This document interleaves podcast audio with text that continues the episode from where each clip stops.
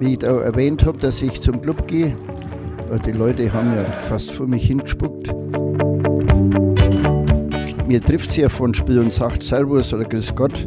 Und ich glaube, einige haben sogar gesagt, na wie hoch soll es denn heute werden? Einmal in mein Leben in diesem Stadion zu spielen im roten Trigger. Das war dann immer mein Traum. Der Club Podcast.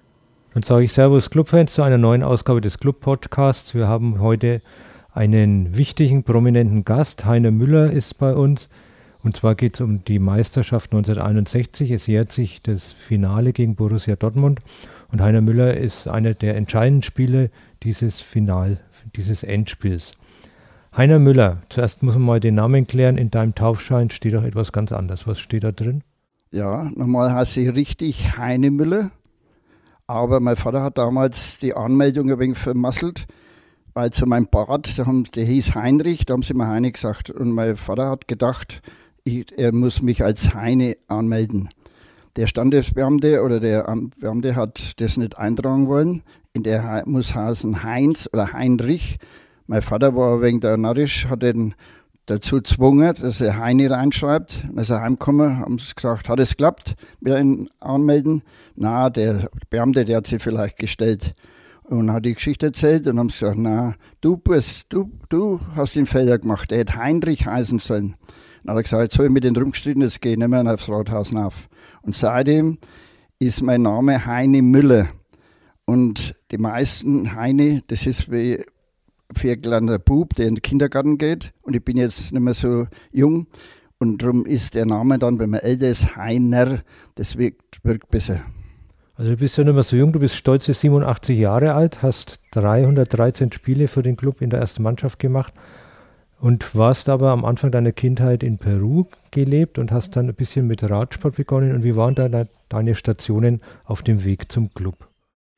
Ja, wie es du erwähnt hast, durch, mit meinen Eltern war ich vier Jahre, habe in Peru in der Stadt Hauptstadt Lima gelebt, bin dort in die deutsch-spanische Schule gegangen, habe das äh, Lesebuch von der ersten Klasse noch da, habe aber ziemlich alles verloren, auch wieder. Man lernt als Jugendlicher schnell und verliert auch wieder.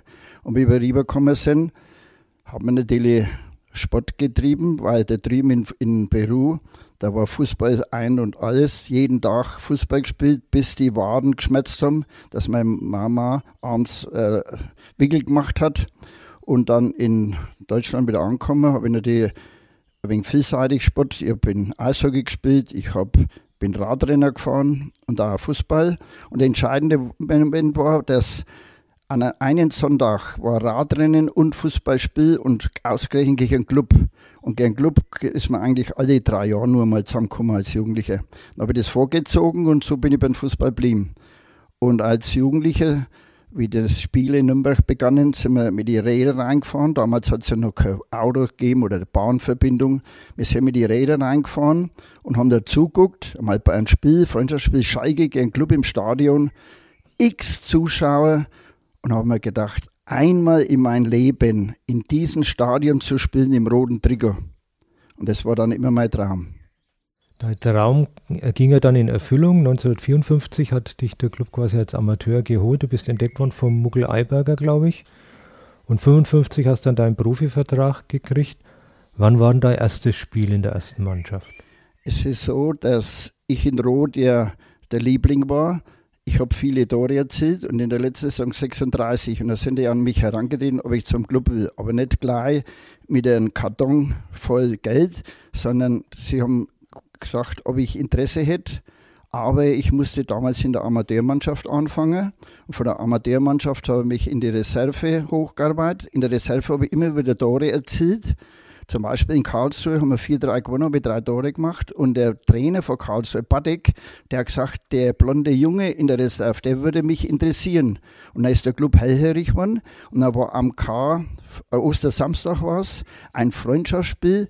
Äh, Ramler Junior Montevideo von Uruguay, die haben eine Europatournee gemacht und haben es Ostersamstag bei uns im Stadion im Zappa gespielt. Und der Bimbo Binder, unser damaliger Trainer, hat gesagt, Heiner, Du spielst am Samstag, du kriegst eine Chance. Und im Leben braucht man ein wenig Glück. Nach acht Minuten Flanke vom Herbolzheimer ich glaube, so, so Seit, also Seit, weiß richtig war, was ich gar nicht mehr habe, die Augen zugemacht und haben drauf und die 25.000 Zuschauer am Tor geschrien. Und da war der Max Moller total gut drauf. Der hat drei Stück gemacht, dann haben wir 5-1 gewonnen. Und das erste Spiel ist natürlich wichtig, dass man auch gewinnt und der Tor erzielt. Und von da an hast du dann quasi was in der Stammformation. Du hast gesagt, der Trainer war der Bimbo Binder, ein österreichischer Trainer. Der hat es ja, glaube ich, auch immer ein wenig gemütlich angehen lassen. Hat immer gerne ein wenig einen Mokka und einen Kaffee getrunken, hat aber dann doch versucht, die Spieler zu trainieren an Technik und Ballbehandlung. Was war deine Aufgabe in dem Spielsystem von Bimbo Binder? Wie war deine Spielweise? Wie ich dann einen Vertrag bekommen habe, der war auf 80 D-Mark dotiert in, im Monat und ich habe dann nach dem Spiel gegen Uruguay mehr Chancen bekommen und der Bimbo Binder, der war eigentlich, äh, der hatte spielerisches System gewollt und der hat, durch das ich in Rot schon halb links gespielt habe, damals haben wir ja das System gespielt, was die Weltmeister spielen. Und 54 ist ja Deutschland Weltmeister geworden, die haben W, W und M gespielt. Und in dem System habe ich im W halb links gespielt. Das heißt, man hat früher mit drei Spitzen gespielt, mit zwei Halbstürmer, zwei Außenläufer, zwei Verteidiger und Stopper. Und ich habe so halb links gespielt. Meine Begabung war mehr technisch, ich war mehr technischer Spieler. Vor der iranischen Zeit, da hat man technisch gespielt. Und meine Aufgabe war, viel äh, in Bewegung zu sein und auch, wenn es geht, uns die Spitzen mit Vorlagen zu füttern. Ja, du hast mal über dich selber gesagt, du warst wie ein VW, einmal aufgezogen, bist du gelaufen und gelaufen. Ja, von Spiel haben sie mir hinten einen Schlüssel rein und haben mich aufgezogen. Woher kam das, dass du läuferisch so stark warst? Hast du das viel trainiert? Hast du, bist du viel laufen gegangen oder? Na, ich muss sagen, jeder muss ein bisschen was in die Wiege was gelegt. Und körperlich war ich ja eigentlich nicht so kräftiger.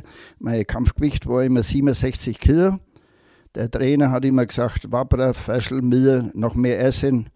Aber es war so, dass halt ich habe äh, Technik und Kondition in richtig vereinbaren können. Und es hat immer geheißen, wenn ein anderer den Ball hat, muss man sie freilaufen zum Anbieten. Okay. Du hast aber nicht nur viel gelaufen, sondern du warst da sehr torgefällig. In 115 Oberligaspielen 39 Tore. Letztendlich wurde sogar der Bundestrainer Sepp Herberger auf dich aufmerksam. Du hast ja zwei B-Länderspiele gemacht, 1957 gegen Österreich und gegen die Niederlande. Warum eigentlich kein A-Länderspiel? Ja, ich war ein paar Mal eingeladen bei den äh, Lehrgängen. Da war immer die A-Mannschaft, die B und die Junioren zusammen. Und ich muss sagen, ich habe ja immer auch die Vorbilder wie Max Mollock, Fritz Walder und so weiter. Aber auf meiner Position, wo ich eigentlich eingeteilt war, da war damals der Oberrat, der war der und verschiedene andere, die waren halt besser wie ich. Das habe ich eingesehen. Bin ja eigentlich nicht ich freue mich, dass ich zweimal für Deutschland Adler tragen durfte. Wenn man da dort steht und die Nationalhymne wird gespielt, da geht es dann schon ein bisschen wenig in den Rücken runter bei den ersten Spielen. Die natürlich viele Spiele haben, da wird es nicht mehr so sein. Aber richtig enttäuscht bist du jetzt nicht, dass du kein A-Länderspiel hast? Na, muss sagen, es war eine Ehre, dass ich da immer eingeladen bin, gewesen bin bei den Lehrgängen, Duisburg hauptsächlich und so weiter. Aber es gibt, man muss im Leben einsehen, dass manche halt besser sind. Ja, jetzt kommen wir zum Anlass unseres Podcasts Jubiläum Deutsche Meisterschaft 1961 vor 60 Jahren. In den Medien wird immer geschrieben, ein Triumphzug der jungen Wilden, Durchschnittsalter 23,7 Jahre, eine sehr junge Clubmannschaft. Wie war denn die Oberligasaison? Habt ihr die souverän gestaltet? Ja, ich muss sagen, äh, unsere Stärke war, was auch die Stärke von der 68er Meistermannschaft war, dass nicht zu viel gewechselt worden ist die Mannschaft, wenn er mal einen Grund gehabt hat, dann war es gut, wenn man nicht zu viel wechselt und austauscht. Und zu meiner Zeit war es ja so, dass wir ja nicht auswechseln dürften oder konnten. Das ist erst 1967, 68 losgegangen. Also das heißt, wenn wir eingelaufen sind, dann wussten wir, wir mussten 90 Minuten unsere Kraft und Kondition einteilen. Und die Stärke war, dass wir uns einander gekannt haben.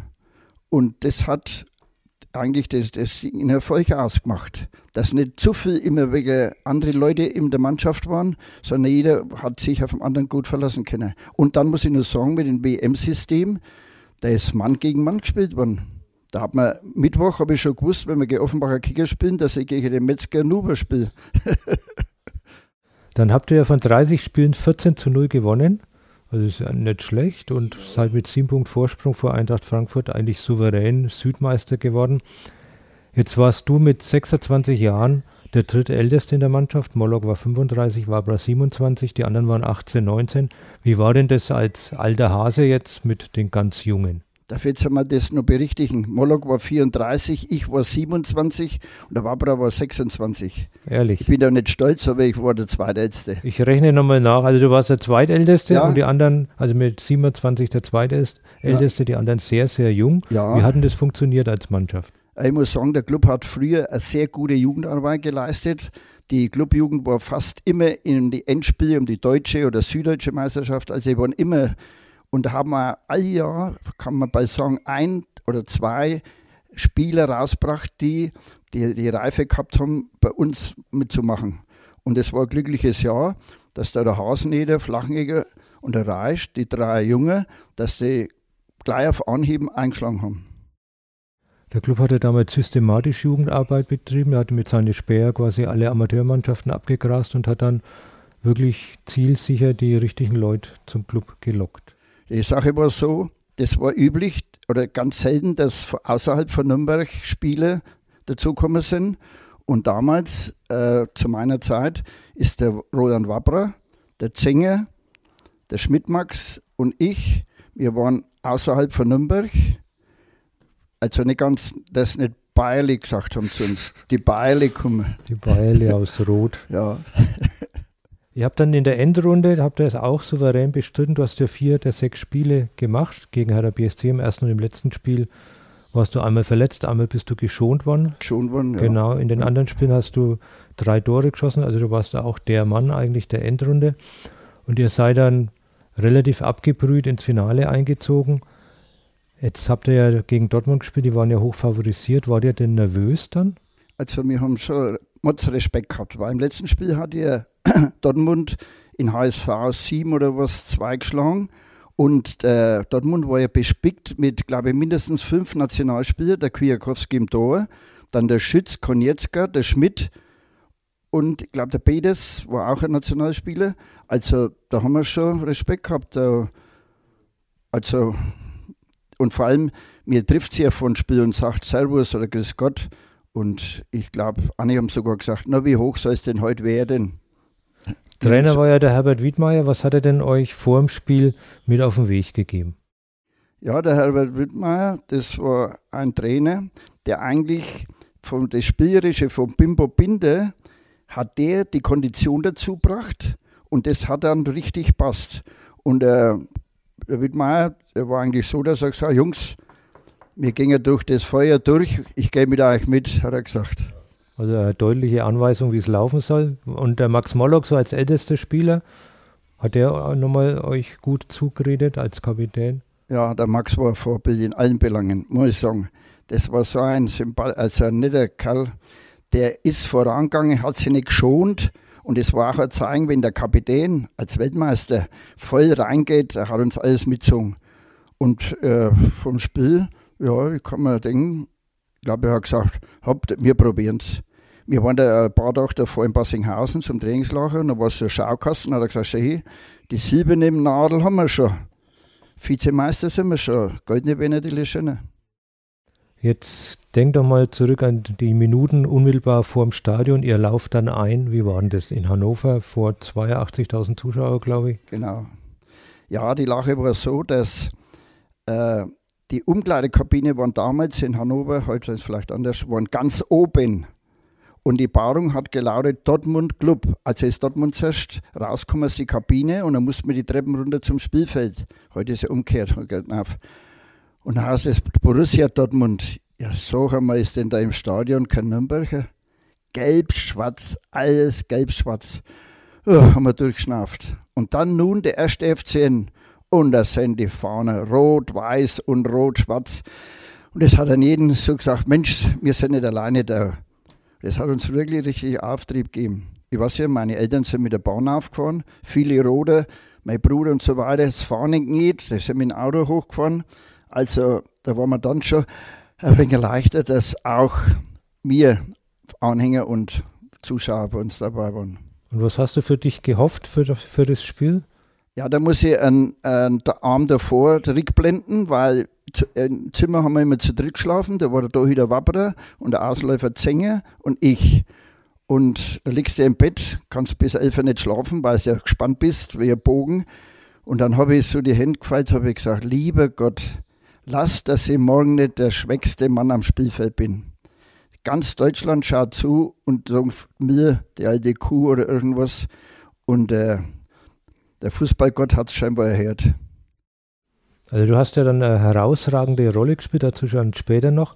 Das Finale lief aber super, weil der Haseneder ja in der sechsten Minute gleich per Flugkopfball den Ball versenkt hat. Wie, war, wie wichtig war das für den Verlauf des Spiels? Ah, das war unheimlich guter Start. Wir haben gleich einen Ballbesitz und der Zenger hat eine herrliche Flanke geschlagen und der freche Kleine sticht da rein mit dem Fluchkopfball, macht das achte, äh, äh, macht das 1-0. Und das hat uns natürlich ein wenig Sicherheit gegeben. Ich meine, das, das Spiel ist dann hin und her gegangen und wir haben das Glück gehabt, dass wir es 2-0 kurz vor der Halbzeit machen. Das war wenig ein Todes- oder nicht der Stoß, weil eine Mannschaft, die in die Kabine geht und davor noch ans kriecht, da ist der ganze Plan ein wenig durcheinander.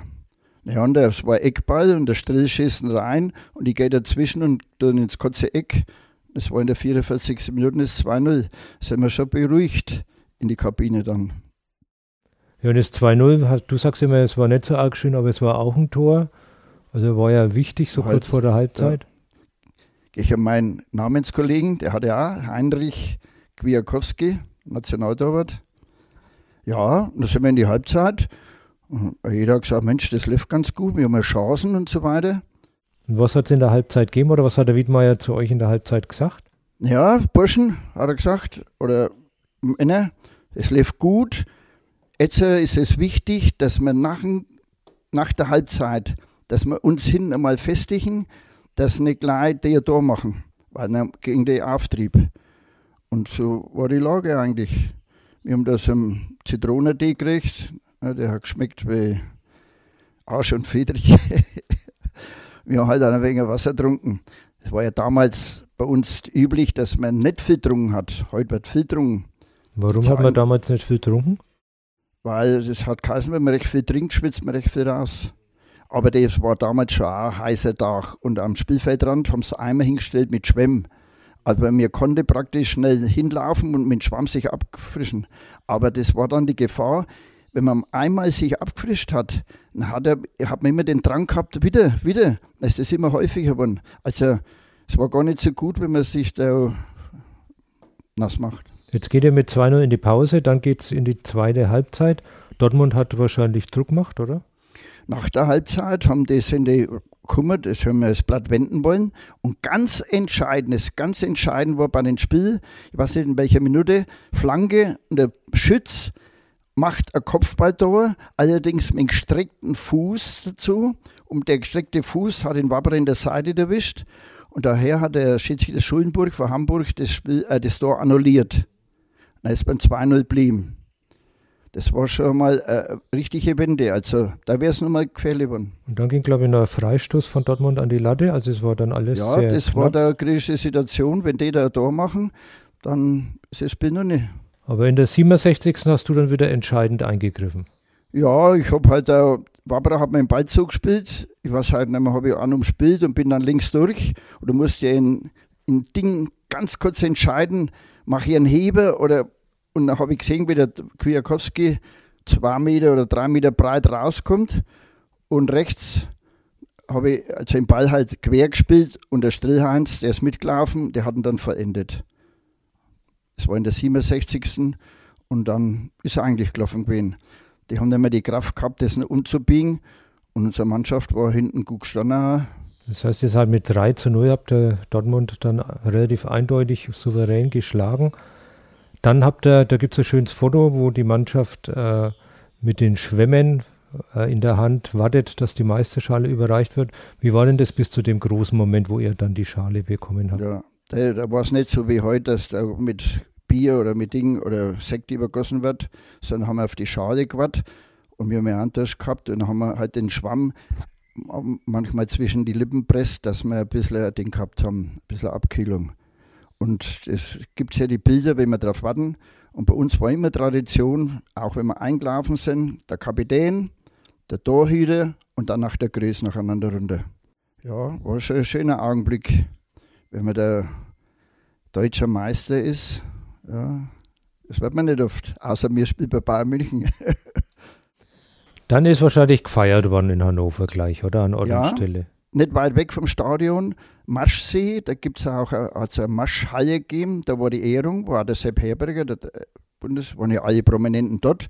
Und da gab es die goldene Ehrennadel, ist im Pfalznerweiher Museum zu besichtigen. Ich, ne? Deine Hose auch? Ja, die Hose und die Schuhe. Genau. Ich habe drei Sachen zur Verfügung gestellt. Ja, da hat es ein schönes Bankett gegeben und Ehrungen. Und dann hat der Trainer gesagt, der Zug fährt morgen früh um 10 Uhr, Treffpunkt Bahnhof. Ja, dann sind wir zuerst ins Hotel und dann sind wir im Nachtclub, haben da richtig einen drauf gehabt, bis wir halt dann zur Bahn, also zur Abfahrt Richtung Heimat sind. Da war ja, glaube ich, ein Tanzwagen dann in dem Zug mit genau. dabei. Wir die Frauen waren ja auch mit dabei, oder? Die Frauen sind zum Endspiel nachgekommen und durften sogar über Nacht bleiben. Da sind wir ja ausgegangen mit ihnen. Und heimwärts, das war, wir sind ja alles mit der Bahn gefahren mit Omnibus ist es eigentlich gar nicht so gegeben. Mit der Bahn und die Bahn hat einen Tanzwagen dran gehängt. Dann haben wir tanzt, da war eine Bar, haben wir schön weitergemacht. Und ab Würzburg hat es praktisch fast äh, Alkoholstopp gegeben, dass wir einigermaßen ausgeschaut haben, wenn wir in Nürnberg angekommen sind. Und an der Stadtgrenze seid ihr auch schon empfangen worden, oder? Ja, das war ein unheimliches Erlebnis. Der Zug ist erstens einmal langsamer gefahren und es war ja warm. Die Leute waren alle in die Kleingärten waren, haben gewunken und so weiter. Und der Höhepunkt, was ich sagen, war eigentlich da, wo die Jansenbrücke ist in Nürnberg, da ist doch die Lokomotivdepot gewesen. Und die haben alle Lokomotiven, sind die erst die Hallen raus, also waren draußen gestanden. Und wenn wir vorbei sind, haben die pfiffen. Das war, da ist ein durch und durchgegangen. Und dann ging es ja Bahnhof, 200.000 haben gewartet. Jawohl. Dann geht es mit Autokonvoi zum Hauptmarkt. Was war denn das für Gefühl? Es war zuerst so, dass wir angekommen sind. Dann hat die Bundes, äh, die Bahnpol Bahnpolizei, also schon die Bahnkapelle gespielt. Puff, dade, puff, dade, Bürgermeister und so weiter. Alles sind wir empfangen worden. Und dann sind wir in so offene VW. Das war ein Cabrio. Die haben das Cabrio nach hinten. Und wir waren nicht auf die Sitz, sondern waren hinten drauf gesetzt. Und da sind die Spieler einteilt worden. Erstens natürlich war der Präsident und der Trainer und der Max. Ich war mit Zenge im dritten Auto. Und dann ist es losgegangen von Nürnberger Hauptbahnhof Richtung Hauptmarkt. Und nach ein paar Meter, die Leute sind neben dem Wagen her, die haben zum Fahrer gesagt, hallo Fahrer, ausschalten, Motor ausschalten. Und von Nürnberger Hauptbahnhof fällt sie ein wenig die Straße zum Hauptmarkt runter. All die Zuschauer haben die Autos dann runtergeschoben. Die haben gar nicht, war damals schon umweltfreundlich. sind geschoben worden. Jetzt kriegen ja Meisterspieler in der Regel Prämien. Also die Deutschen, wenn sie Europa, Europameister werden, bekommen 400.000 Euro pro Spieler. Was hat denn der deutsche Meister 1961 so bekommen? Ich muss sagen, zu unserer Zeit war das nicht üblich, dass man vor einem Endspiel zuerst Verhandlungen geführt hat, sondern, wie ich erwähnt habe, der Max Muller hat gesagt, Silber haben wir, Gold wäre schöner. Und wie das Spiel zu Ende war in der Kabine, wir haben auch schon ein wenig einen Sekt bekommen, und dann hat der Kassier gesagt, Augenblick mal Ruhe, ruhig, seid halt mal ruhig. Ich habe in die Statuten nachgeschaut, ich darf an jeden 1000 D-Mark Prämie zahlen. Oh, haben wir gesagt, schön. Wir haben sich gefreut drüber. Und hat sonst noch was gegeben? Ja, wie dann die Feierlichkeiten der Ehrung als rum waren, haben wir Einladung gehabt von der Firma Würdel, von der Firma Oberbeck. Da sind wir eingeladen gewesen zu einem Imbiss und da konnte sich jeder einen Anzug raussuchen. Dann die Victoria-Werke, da hat jeder ein Fahrrad bekommen. Dann die Brauerei, ich glaube, das war die Patricia, da haben wir eine Zeit lang ein Bier bekommen. Und weil wir fast alle oder Leben lang mit Adidas Schuhe gespielt haben, hat jeder sich ein Wohnzimmerteppich raussuchen dürfen. Ja, war da auch was, oder? Ja, wir waren zufrieden. Dann ist er 62, jetzt gehen wir mal von der Meisterschaft ein bisschen weg. 62 war ja dann auch wieder ein super Jahr für den Club. Ihr seid wieder ins äh, Finale gekommen, habt dann verloren gegen Köln. Und ihr habt den Pokal gewonnen, aber weder in Endspielmannschaft um die deutsche Meisterschaft noch im Pokalfinale taucht der Name Heiner Müller auf. Was war da los? Jetzt zum, äh, zum Endspiel 62 muss ich Folgendes sagen. Die Experten wissen ja, dass der Club den Gettinger geholt hat und der, der hat natürlich spielen müssen. Ne? Und damals durfte man nicht auswechseln. Also ich war halt das Opfer praktisch, dass ja. der Geringer gespielt hat. Und bei den Pokalspielen ist folgendes, wenn man so nachliest, ich habe ja die ersten vier Pokalspiele mitgemacht und dann war halt ein wenig Umstellung oder, oder ist also die Mannschaft ein wenig anders aufgestellt worden und hat aber von dort ab nicht mehr verloren. Und dann hat der Trainer immer die Mannschaft also so gelassen. Konntest du die Entscheidung des Trainers in beiden Fällen nachvollziehen? Oder? In Berlin beim zweiten, äh, bei den Endspielen eigentlich nicht so, weil es waren einige Spiele, die waren nicht ganz fit und haben trotzdem gespielt. Also, also mit dir hätte es kein 0 zu 4 gegeben, oder? Oder vielleicht haben sie Angst gehabt, dass wenn ich wieder spiele, das besser. Also, das kann ich nicht sagen. Einzelne entscheiden es nicht, aber das, da waren sie überhaupt nicht fit, der, unsere Mannschaft. Der, Jetzt war ja das dann eine spannende Zeit, weil dann fing ja ein neues Zeitalter im deutschen Fußball an, die Bundesliga. Mit welchen Hoffnungen oder mit welchen Erwartungen habt ihr als Spieler diese neue Fußballzeit in Deutschland entgegengefiebert? Ja, das war natürlich was Neues. Die Reisen waren weiter. Das ist ja im ganzen Bundesgebiet. Äh, gegen Mannschaften, wo man nur Freundschaftsspiele gemacht hat, war jetzt auf einmal Punktspiel.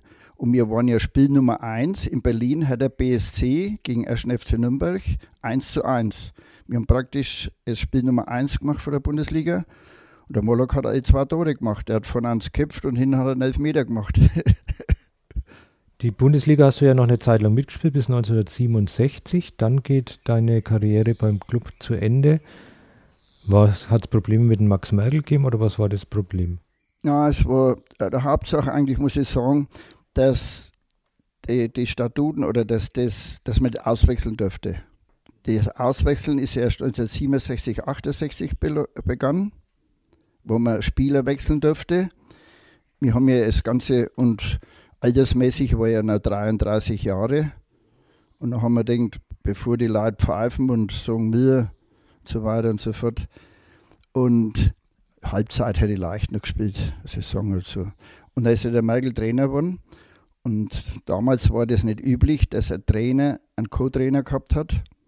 Und so hat der Merkel dann den, den Könner, auch ein Nationalspieler für Österreich, den hat er als Amateurtrainer geholt, war auf dem Papier Amateurtrainer, hat aber äh, hat Merkel mit assistiert und ich, wie ich aufgehört habe, ich war Angestellter vom Club. Ich habe zuerst gemeint, ich muss die, die Torlinien streichen und die Netze hier hängen, aber ich habe dann in Köln seine Arbeit gemacht. Ich war dann Amateurtrainer. Wir haben in der Bayernliga gespielt. Und fünf Jahre war ich da tätig, bis die Vorstandschaft gesagt hat, wir wollen einmal einen anderen. So, okay, da hat gerade der Wiener und der Still haben aufgehört auch mit Fußball. Aber ich denke, das waren meine Nachfolger. Aber dann ist der Bimbo Binder wieder mein Nachfolger geworden bei der Amateurmannschaft. Wir haben ja vorhin schon gesagt, mit acht Spielern aus der eigenen Jugend seid ihr deutscher Meister 61 geworden. Auch heute wird er immer wieder gefordert, die, die Jugendarbeit zu verstärken. In Rot hast du lange Jahre als Jugendtrainer gearbeitet. Warum schaffen denn deiner Meinung nach viele Talente den Durchbruch nicht oder nur über Umwege? Tja, das ist eine schwierige Frage. Früher, da war der Straßenfußball in der DLA, da ist jeden Tag Fußball geworden. Und heute ist es so, dass durch weltweit ja jetzt Einsicht ist über den Nachwuchs. Und es auch nicht, ich begreife es auch nicht, dass im Mittelfranken als, gibt's, man meint, es gibt keine Fußballer mehr, keine Jugendliche. Und die wenigen, weil da rauskommen, ich kann es auch nicht genau sagen, was das ist, dass man jetzt, dass der Nachwuchs da ein wenig. Der Nachwuchs ist schon da, aber von überall her, ne, von den Ländern. Was hat sich denn im Fußball grundlegend geändert, deiner Meinung nach, wenn du das jetzt vergleichst, die Spiele heute und euer Auftreten in den 60er Jahren? Äh, wie ich gerade gesagt habe, ich bin bei jedem Spiel drin.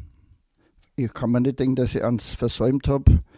Und wenn ich zuschaue, die Veränderungen sind erstens einmal im System. 54 ist Deutschland Weltmeister geworden, haben wir WM-System gespielt. 58 Brasilianer 4-2-4 und so ändert sich das immer. Und jetzt ist ja so, dass ja mehr Raumdeckung gespielt wird. Bei uns gab es halt Mann gegen Mann. Und wichtig ist heute, oder das Ball halten, dass der Ball nicht verloren geht. Es wird ja mindestens äh, der 20 Mal zurückspielt, der Torwart hat die meisten Ballkontakte, das hat es bei uns nicht gegeben. Bei uns ist in höchster Not ist er mal zurückgespielt worden. Aber heute, wenn der, die Mannschaft im Ballbesitz ist, ist, in der gegnerischen Hälfte und sie haben keine Abspielstation, vielleicht haben auch manche Angst vor einem Fehlpass, dann wird bis zum Torwart wieder zurückgespielt und dann wieder dasselbe von hinten probiert. Das war jetzt die Änderung so. Und dann, naja, dem Trikottausch, das hat es bei uns damals auch nicht so gegeben. Wir haben ja damals zur deutschen Meisterschaft haben wir die Trikot noch eine Runde gespielt und dann sind sie als Trainingstrikot äh, verwendet worden. Wir waren eine sparsame Mannschaft. Wir ja, haben für den Club Geld reingespielt. Und wie hat es viele Geld in Fußball verändert, deiner Meinung nach? Ja, also ich bin nicht neidisch. Ich bin auch zufrieden gewesen. Ich habe einen Vertrag ja noch da, wie die Bundesliga begann 1963 und da steht in der Klausel drin, der Spieler darf im Monat nicht über 1200 D-Mark kommen. Also wir waren zufrieden, auch, weil wir mehr verdient haben als wir normal. Aber in der heutigen Zeit ist schon ein wenig viel. Also ich glaube, wenn sie jetzt Europameister machen, 200.000 hätte auch gelangt. Und hättest du dir eigentlich vorstellen können, jemals für einen anderen Verein zu spielen? Was ist der Club für dich? Na, na. Vereinstreue, das war bei unserer Zeit groß geschrieben. Der Max Mollock und der Uwe Seele hätten auch nach, äh, nach Italien kennt, aber das ist ja nicht gegangen. Und so war das bei mir auch über zwölf Jahre. Ich habe zuerst in Rot gespielt und heute ist äh, ein Verein stolz, wenn von einem kleinen Verein einer hoch aufkommt in die Bundesliga oder zweite Bundesliga, zu meiner Zeit war das ganz anders. Wie ich da erwähnt habe, dass ich zum Club gehe, äh, die Leute haben ja fast vor mich hingespuckt. Und meine Eltern, die haben ein Fahrradgeschäft gehabt, haben sie gesagt, wir kaufen keine Räder mehr ab, wir machen das Geschäft kaputt. Ja, die haben mich gescheit erniedrigt. Wie ich dann Erfolg gehabt habe, dann sind sie alle gekommen haben mir auf die Schulter geklopft. Ich habe schon immer gesagt, du magst dein Ding. Wenn man Erfolg hat, hat man viele Freunde.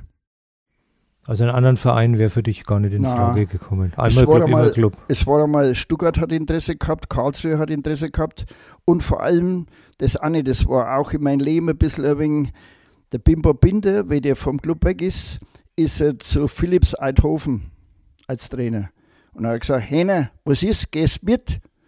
Und ich denke, naja, wenn ich mit wäre, hätte ich halt wahrscheinlich die Holzschuhe noch an. Ne? Und das Nein, rote bin treu, bin sesshaft geblieben. Das rote Trikot war ja quasi ein Traum für dich schon als Jugendlicher und dann hast du das plötzlich angehabt. Vielleicht nochmal kurz, was war das dann für Gefühl? Ja, das war eigentlich, wenn einer beruflicher Meister macht oder irgendwie was Großes erlebt, das war eigentlich, die anderen haben Schlossermeister gemacht, die anderen haben das gemacht und ich habe halt Meister vom Fußball gemacht. Und dass ich das mit dem Club machen habe dürfen, das war eigentlich schon mein mein Lebensdrama. Einmal rot und dann immer. Ja, es war eine schöne Zeit und ich bin stolz heute noch drauf. Und sie Glubberer. Das ist ja quasi der ideale Schlusssatz. Da sage ich jetzt vielen Dank, Heiner Müller, für die Zeit und für die schönen Geschichten. Vielen Dank an die Zuhörer fürs Zuhören und wir hören uns beim nächsten Mal. Tschüss miteinander. Ja, euch. Halt den Club in die Dame.